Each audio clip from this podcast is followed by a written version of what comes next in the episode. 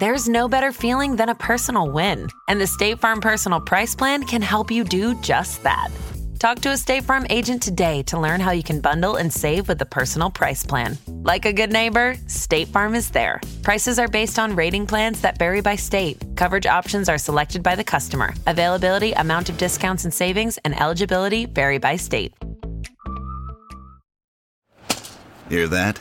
It's the sound of someone whacking the ground with a rake. Specifically, they're beating around the bush, which we've done enough of in this ad too, so let's get right to it.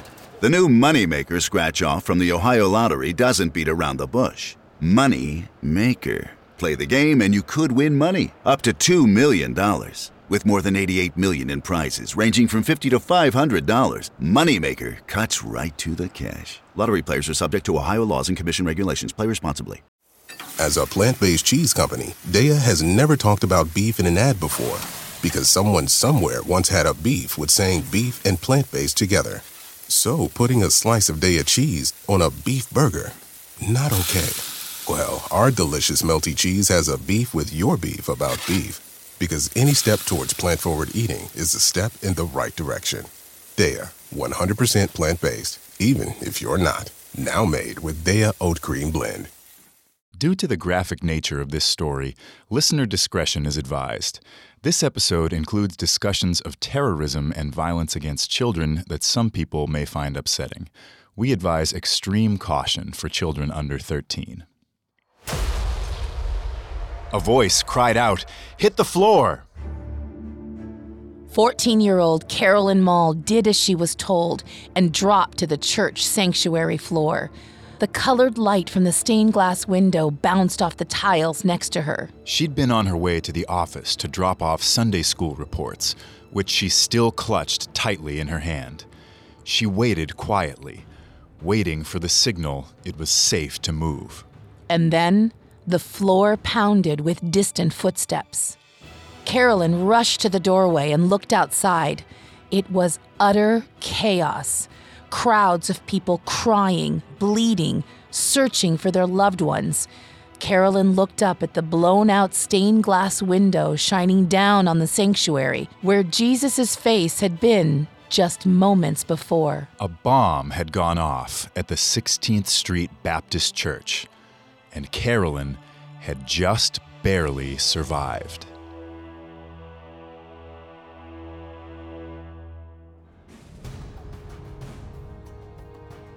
Welcome to Survival, a Parcast original. I'm your host, Irma Blanco. And I'm Tim Johnson. Every Monday, we'll take you inside incredible true stories of life or death situations. This is our first of two episodes on Carolyn Maull, a 14 year old civil rights activist whose church was bombed by the KKK in 1963. This week, we'll discuss the events leading up to the attack on the church, followed by a breakdown of the ideal tactics to employ in the event of a terror attack. Finally, we'll see Carolyn's initial decision making in the wake of the explosion. Next week, we'll learn who survived the attack and follow their recovery, as well as all of Birmingham's. Is modern day America a safer place, or is this kind of violence still common? At Parcast, we're grateful for you, our listeners. You allow us to do what we love. Let us know how we're doing.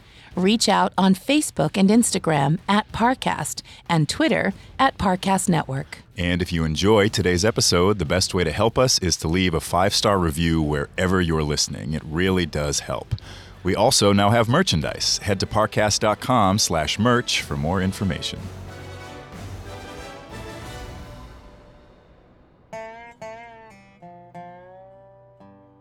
In the 1960s, the 16th Street Baptist Church was more than a religious space. It was the center of the black community in Birmingham, Alabama. It was the first black church built in the heavily segregated city back in 1911. This made it a hotspot for civil rights activists, including Dr. Martin Luther King Jr. In May 1963, the Southern Christian Leadership Conference met at the 16th Street Baptist Church to organize an effort called the Children's Crusade.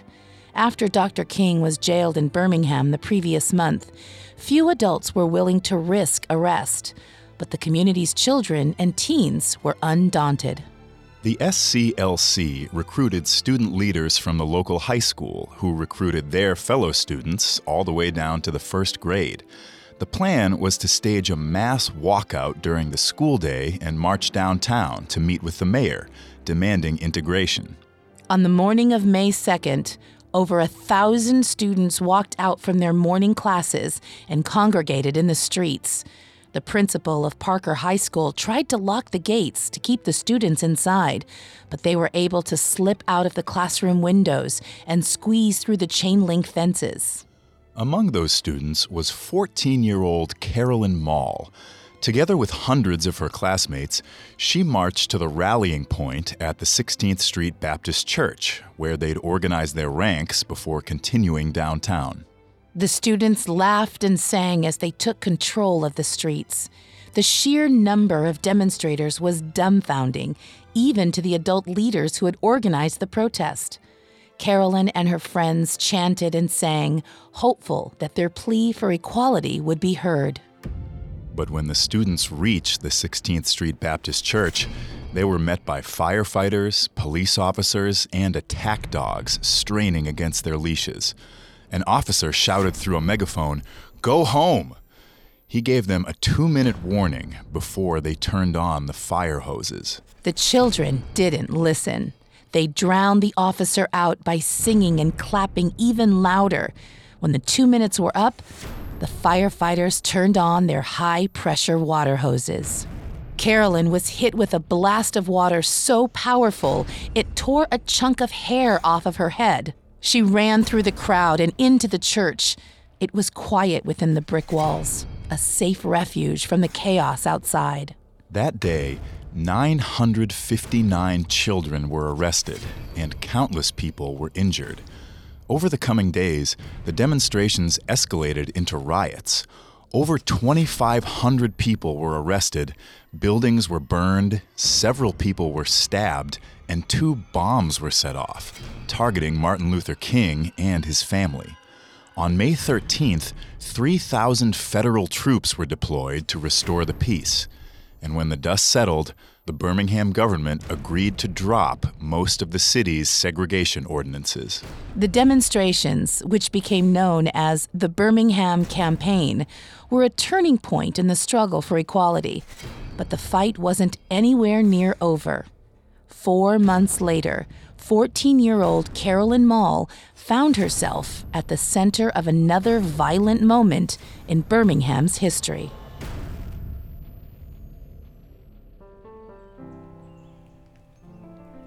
On Sunday, September 15th, 1963, Carolyn woke up and looked out her bedroom window. It was a cool, overcast morning. Carolyn put on her best white dress and got ready for church. It was a big day, Youth Sunday. It was the first in what Reverend John H. Cross hoped would be a monthly event. The children and teenagers at the 16th Street Baptist Church would take over the adults' jobs for a day leading the service and Sunday school classes.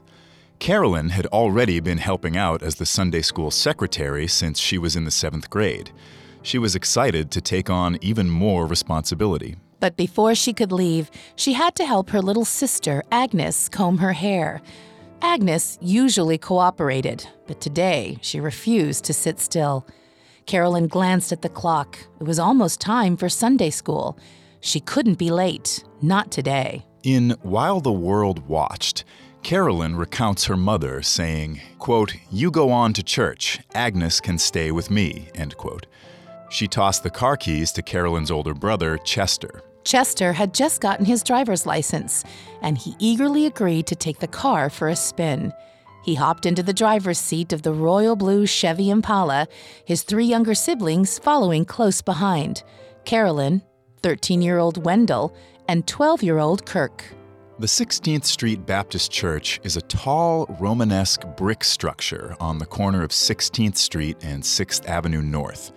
At street level, doors lead into the bottom floor, where classrooms and meeting spaces are located. A flight of concrete stairs lead to the main sanctuary on the second level. When the Maulls pulled up to the church, Carolyn walked her brothers into the Sunday school room downstairs, where class had already started. Then she skipped up the steps to the office on the second floor. Carolyn said good morning to Mabel Shorter, who was filling in for a church secretary. Shorter was flustered by the ringing phone.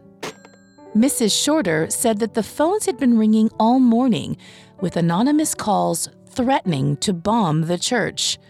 Mrs. Shorter thought they might just be pranksters, but it was hard to be sure. The Ku Klux Klan had a large presence in Birmingham, and bombings took place so frequently that the city had earned the nickname Bombingham. In the past 11 days alone, there had been two bombings in town. The 16th Street Church had been receiving threatening calls all week, and Reverend Cross had already canceled some of their scheduled events to be on the safe side. But the church was still standing, so Carolyn brushed the calls off as pranks. Mrs. Shorter was known to be a worrywart. At about 10:20, Carolyn went back downstairs to collect the Sunday school record books. The basement was filled with dozens of students getting ready for the service at 11. A group of boys lingered near the stairwell, arguing about the upcoming football season. Carolyn ducked into the women's restroom, where she found her friends changing into their white lace choir dresses. Carolyn's best friend, 14 year old Cynthia Wesley, was adjusting her handmade dress at the mirror. Cynthia was the daughter of two prim and proper elementary school principals. Her mother had been nagging her all morning because her slip hung a bit lower than the hem of her skirt. Next to Cynthia was Carol Robertson, the class overachiever. She'd been selected to host the Youth Sunday program, and she was anxious to get it over with so she could relax. 14 year old Addie Mae Collins was fixing her hair at the mirror. Addie and her sisters had gotten into an impromptu football match on the walk to church that morning, using her purse as the ball, so she needed to do some serious primping before the service started. 11 year old Denise McNair was at the mirror as well. Even though she was a few years younger than the other girls, they got along well. An only child, Denise was always well dressed and always smiling, showing off the gap between her two front teeth. Addie's 12 year old sister Sarah was in one of the stalls behind them. Carolyn said a quick hello, but she didn't have time to stay and chat. She only had 10 minutes to take the Sunday school reports back to the office and write up a summary to read before the 11 o'clock service. Soon after Carolyn left, the restroom door opened again. It was 15 year old Bernadine Matthews, who'd been sent to tell the girls to hurry up and get back to class. Cynthia told her she needed a few more minutes to fix her hair, then they'd be right out. Bernadine replied, Cynthia, children who don't obey the Lord only live half as long. Meanwhile, Carolyn bolted up the stairs, rushing to the sanctuary where the adult Sunday school classes met. As she passed the office, she heard the phone ringing. Mrs. Shorter was nowhere to be found, so Carolyn stepped inside and answered it. Before she could catch her breath and say hello, a voice on the other end simply said, Three minutes.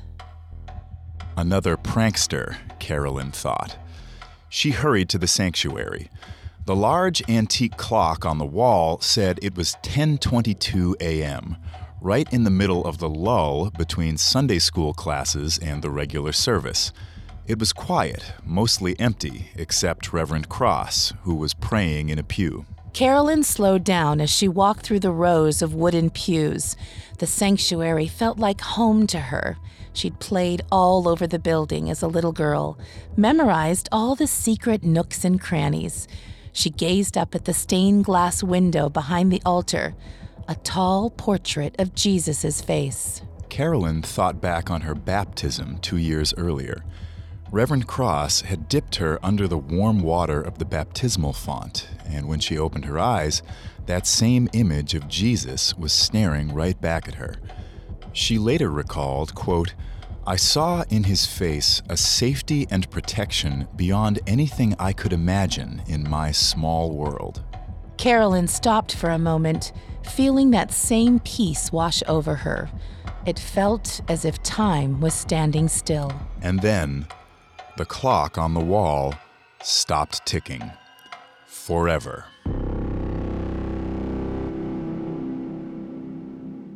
Coming up, a sudden act of violence rocks the 16th Street Baptist Church.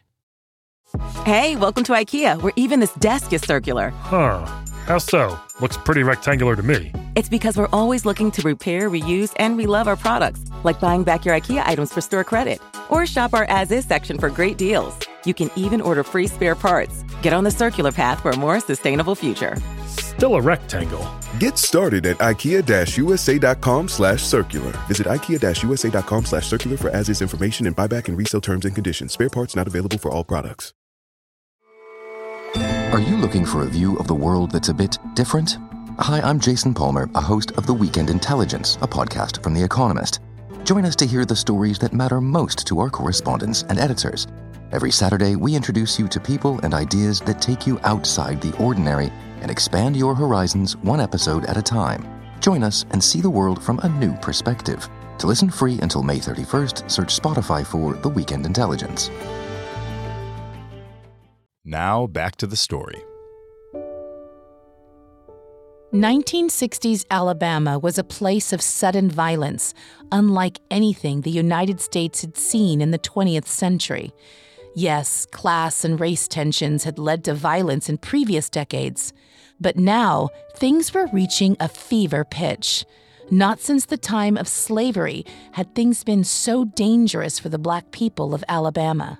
In September 1963, the bombing at the 16th Street Baptist Church was actually the 21st such incident in eight years. Impossibly, no charges had been brought in any of these previous attacks. This was more than systematic racial bias in the criminal justice system. This was terrorism that law enforcement was turning a blind eye to. Birmingham Police Commissioner Eugene Connor was once quoted as saying, Damn the law, down here, we make our own law. But that attitude, as shocking as it may be to a modern audience, was nothing new to the black population of Birmingham and of the United States at large. The city was, as the New York Times called it, a community of fear. Black students who dared to sit at lunch counters were jailed for trespassing. Arrests of black citizens for attempting to exercise their basic rights were common. Many of those arrested were community religious leaders. White pro segregation officials claimed they were simply enforcing the law, but civil rights leaders believed that such laws were unconstitutional. And of course, they were. According to the Constitution, basic liberties are granted by God, not the law, and therefore, a law cannot take them away. For the majority of United States history, black people were enslaved, persecuted, or otherwise marginalized.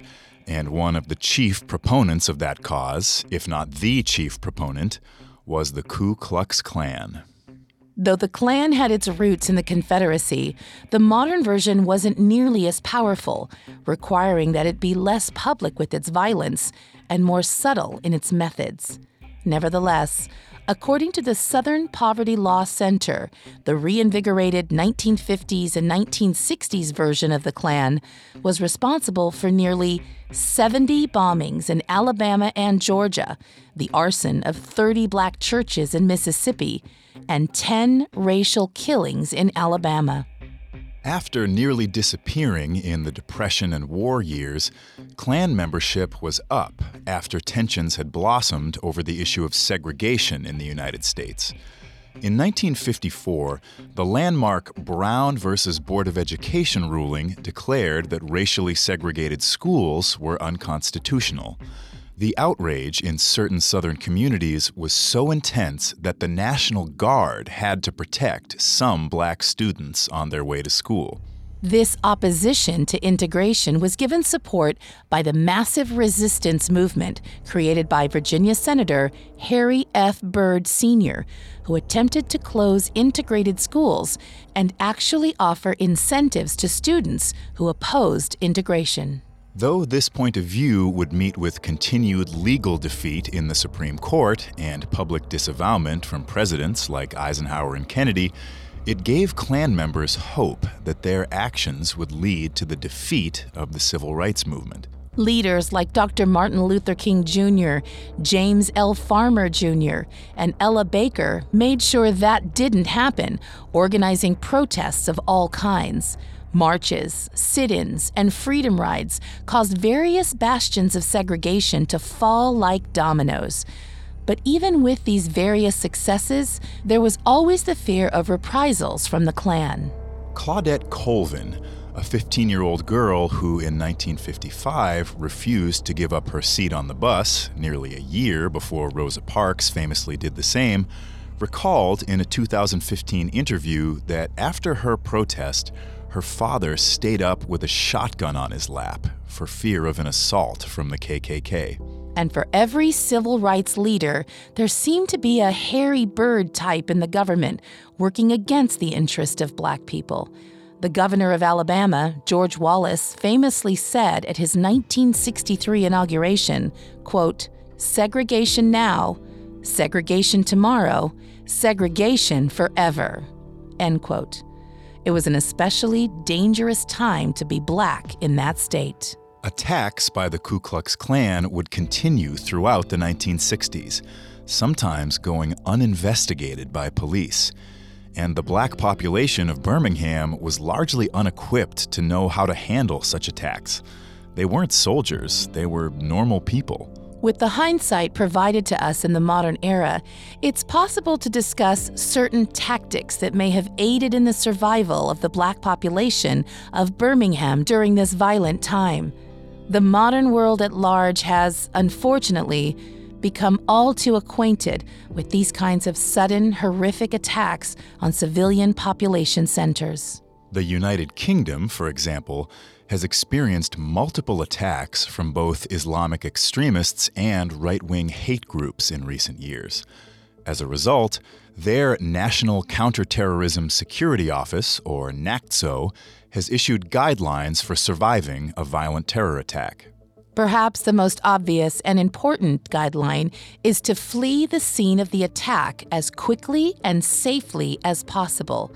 Fear is paralyzing. Conversely, courage leads us to want to try to find and aid other survivors. But at the onset of violence, too many factors are unknown. What may have seemed like a single explosion could have been just the first in a volley of detonations. Alternatively, armed militants might follow, sweeping the premises with firearms. Finally, structural damage is always a factor to keep in mind, like the infamous collapse of the Twin Towers in 2001. An initial blast may lead to a far greater, far deadlier avalanche of concrete, steel, and wood. Carolyn Maull's safest course of action would have been to flee the church building. The bomb that was about to detonate was bad enough, but she had no way to know if it was the first of many, or if armed Klan members might storm the building afterwards. And she had no way of knowing if the tiny church would remain standing. But even so, it's not always possible to safely flee the scene of a terror attack the initial blast may have caused severe injury or blocked escape routes. In that case, the United Kingdom National Police Chiefs Council, or NPCC, recommends simply hiding as an alternative, though choosing a secure hiding spot is key. As the NACTSO guidelines note, bullets and explosions can pierce metal and wood with ease. A brick, concrete, or reinforced wall provides ideal shelter. And of course, a locked door barricaded with heavy objects can save lives. In the United States, the Obama White House released similar guidelines in 2013, aimed at protecting children in schools after recent tragedies resulting from severe weather and gun violence. Indeed, schools in the U.S. have been conducting evacuation and lockdown drills for years, spurred on most prominently by the 1999 Columbine High School massacre. But again, 1999 was a long ways in the future from 1963. Carolyn and her friends had no such training, no such resources. Someone as young as Carolyn couldn't have possibly known what the three minutes phone call she received was referring to. If the caller on the other end thought this would keep the bomb from killing anyone, they were sorely mistaken. Again, in the modern era, the United States Department of Homeland Security, or DHS, has been forced to create very specific guidelines as to how to act in such a situation. Guidelines that, of course, didn't exist for Carolyn. The primary recommendation when receiving what amounts to a bomb threat over the phone is to attempt to keep the caller on the line. The hope is that law enforcement will thus be able to identify or trace the caller, though in Carolyn's case, law enforcement was not even on her side.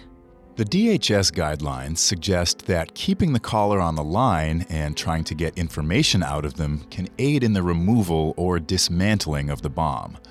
Questions such as What kind of bomb is it? What does it look like? Who are you and why did you place the bomb? are all almost humorously obvious, but any information gleaned can lead to lives saved. And can lead the decision makers, whether that be law enforcement, business management, or in the case of 16th Baptist, the Reverend, to make the call as to whether an evacuation is necessary. And of course, given the social climate, the reverend or other adults at the church would have almost certainly ordered an evacuation if they had been aware of the three minutes call. It's especially frightening, then, that the bombers felt a seconds long warning over the phone with a child would have been enough to lead the church to evacuate. Clearly, they had no real concerns over whether the bomb killed anyone or not. Plain and simple, this was the worst possible situation from a terror prevention standpoint. The potential victims were mostly children. They wouldn't know that the safest course of action was to run from the building. They wouldn't know how to find shelter if that wasn't possible. The only hope for these young girls was that their instincts would lead them to safety. As former director of the FBI, James Comey, said after the 2015 San Bernardino shootings, do not let fear become disabling. Some of the girls wouldn't even have that chance. Next, we'll learn what happened to the six girls at the 16th Street Baptist Church after the bomb went off. Now, back to the story. At 10:22 a.m. on September 15, 1963, a blast rattled the brick walls of the 16th Street Baptist Church in Birmingham, Alabama. 14-year-old Carolyn Maull was caught inside the church sanctuary when the attack happened. The entire church building rattled and shook.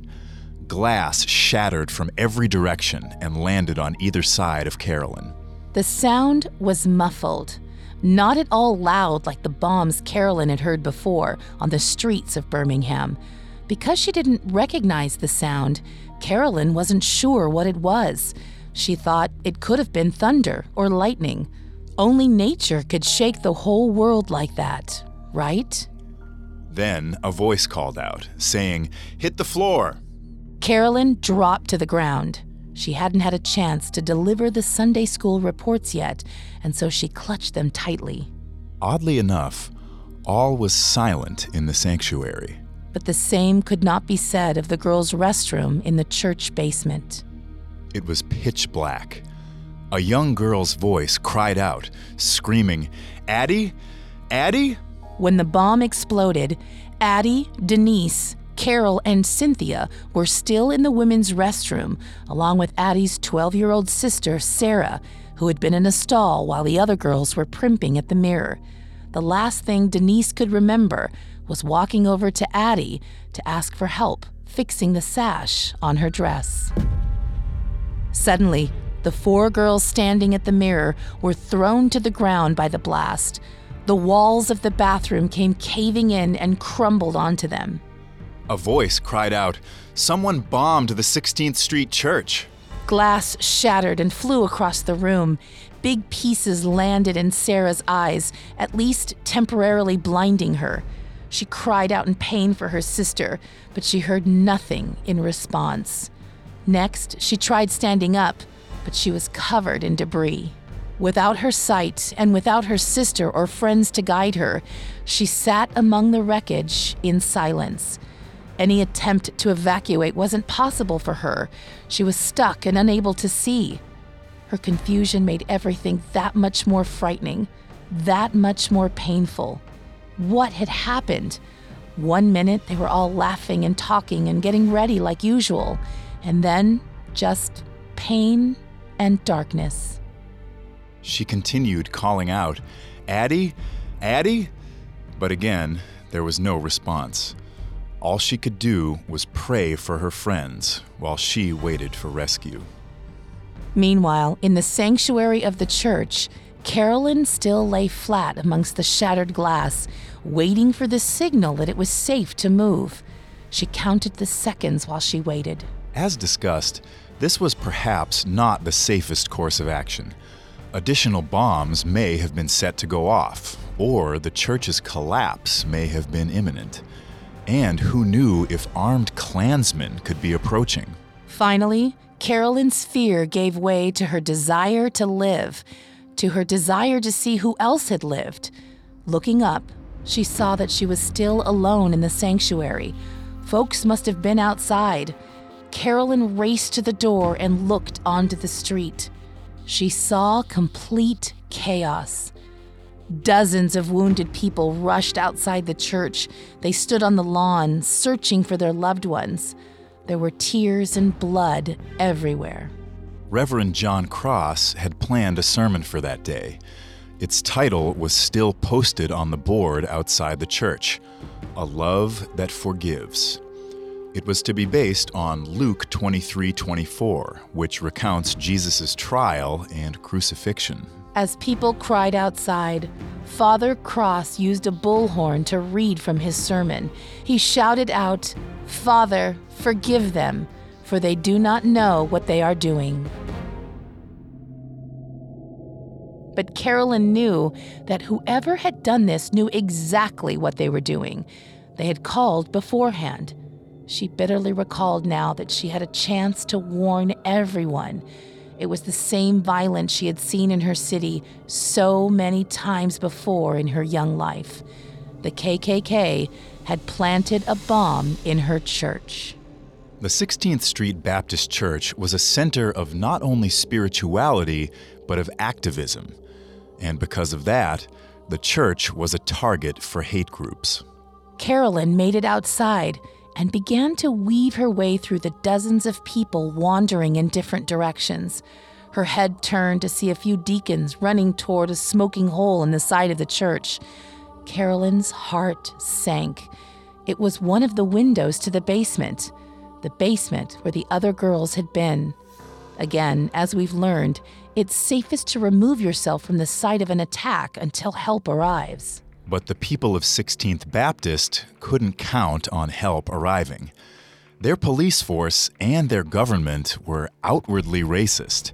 Their police commissioner and their governor saw them as inferior citizens. It was up to the deacons alone to save their congregants. A deacon named Sam Rutledge heard a young girl crying out. The girl's voice came from a bombed out hole where the women's restroom had been. He went in and found her covered in blood and debris. Sarah couldn't see at all.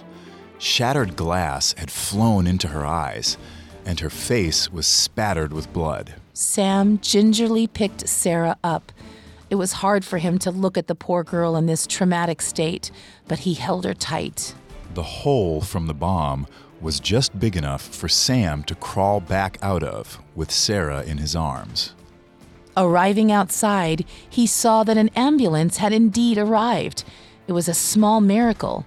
He pushed past the crowds of people and made his way to the emergency vehicle.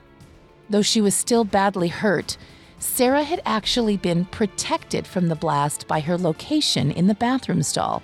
As discussed, any kind of reinforced shelter is ideal in the event of an explosion. However, the other four girls had been out in the open bathroom. They were far more exposed. After the deacon found Sarah in the women's restroom, two other deacons ran in to search through the rubble with their bare hands. Sarah said that she had been in there with her sister and her friends, and so the deacons searched for them among the debris. They dug and dug and dug. Other church members stayed back from the bathroom. They were understandably concerned that perhaps there were additional explosives in the building set to go off once first responders arrived to deal with the first blast. It wouldn't be beneath the Klan to specifically target the girls' bathroom and have more explosives waiting deeper inside. The Reverend began to lead everyone in prayer, asking that God prevent any further violence. As the deacons dug through the rubble, one saw a hand sticking out from the debris. They had found the girls. Carolyn had moved back out front to the church lawn, where there was a scene of mayhem. People were bleeding and crying. There was dust everywhere. Two cars were crushed, and nearby windows were blown out. Surprisingly, the police arrived almost immediately. Carolyn didn't understand how they got there so fast, but there they were. They must have come as soon as they heard the blast, Carolyn thought. Her eyes darted around the scene. She wasn't sure where to look. The police barricaded the area surrounding the church. However, screaming crowds reached over the barricade edges, desperately climbing over and pushing their way through. People from the neighborhood barged onto the church property, exhilarated by the fear and anger that had been ignited the moment the bomb exploded. Meanwhile, Carolyn watched carloads of white people drive by and laugh.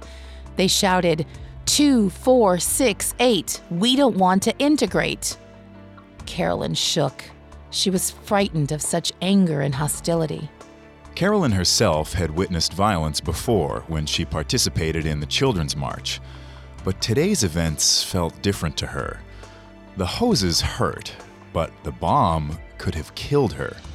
This was an act that said some would rather see black people dead than free. But that fear was replaced with a new dread as she realized she had yet to see her younger brothers, who were at the church when the blast went off. Carolyn's two younger brothers, 13 year old Wendell and 12 year old Kirk, were her responsibility, and she had left them in the basement near where the bomb went off. She couldn't escape the chaos without making sure that they were safe, too.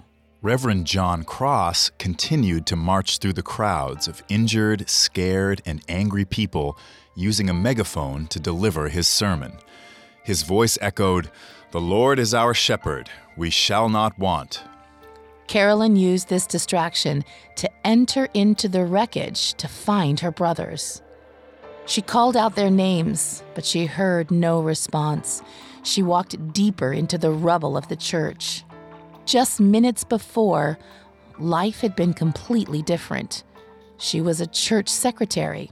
She had a big group of friends her age, and though times were hard, she could count on the church as a place of safety. But not anymore. This was a dangerous world through and through. Carolyn passed by the bombed out hole of the women's bathroom, but she paid it no mind. She knew her brothers weren't likely to be in there, and she assumed her friends had been cleared out by the adults. Now she ventured into the men's restroom. Hopefully, no one would mind given the emergency situation. She creaked open the door and peeked inside, calling out. There was no reply. Her breathing grew heavier as she ventured back to the Sunday school room. She was getting nervous that she might never find her brothers.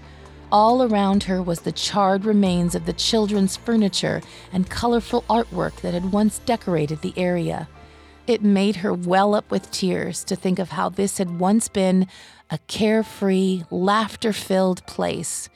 It was a Sunday school. It wasn't supposed to know this kind of violence. Carolyn paused once she found herself back in front of the women's restroom, or what was left of it. In truth, it was now just a gaping black hole in the wall.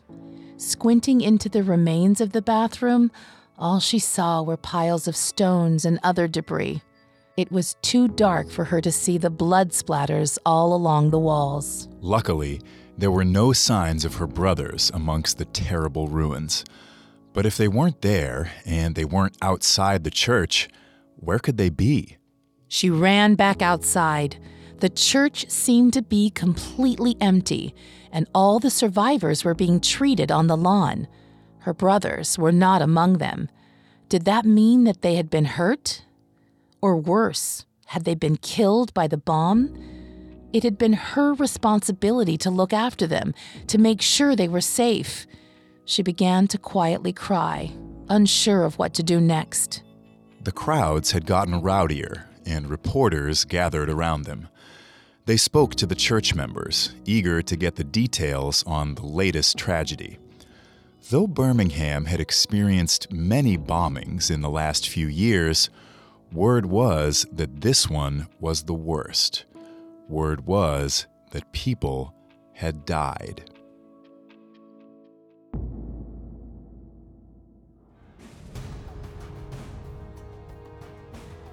Thanks for listening to Survival. We'll be back next week to learn the fate of the members of 16th Street Baptist and to follow the community's recovery. You can find all of Parcast's shows on Spotify and anywhere you listen to podcasts. If you enjoy the show, the best way to help is to leave a five star review. And don't forget to follow us on Facebook and Instagram at Parcast and Twitter at Parcast Network. We'll see you next time.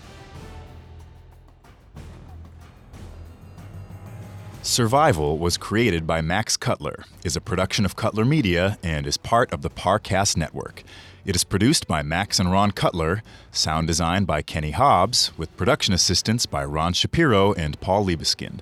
Additional production assistance by Maggie Admire and Freddie Beckley.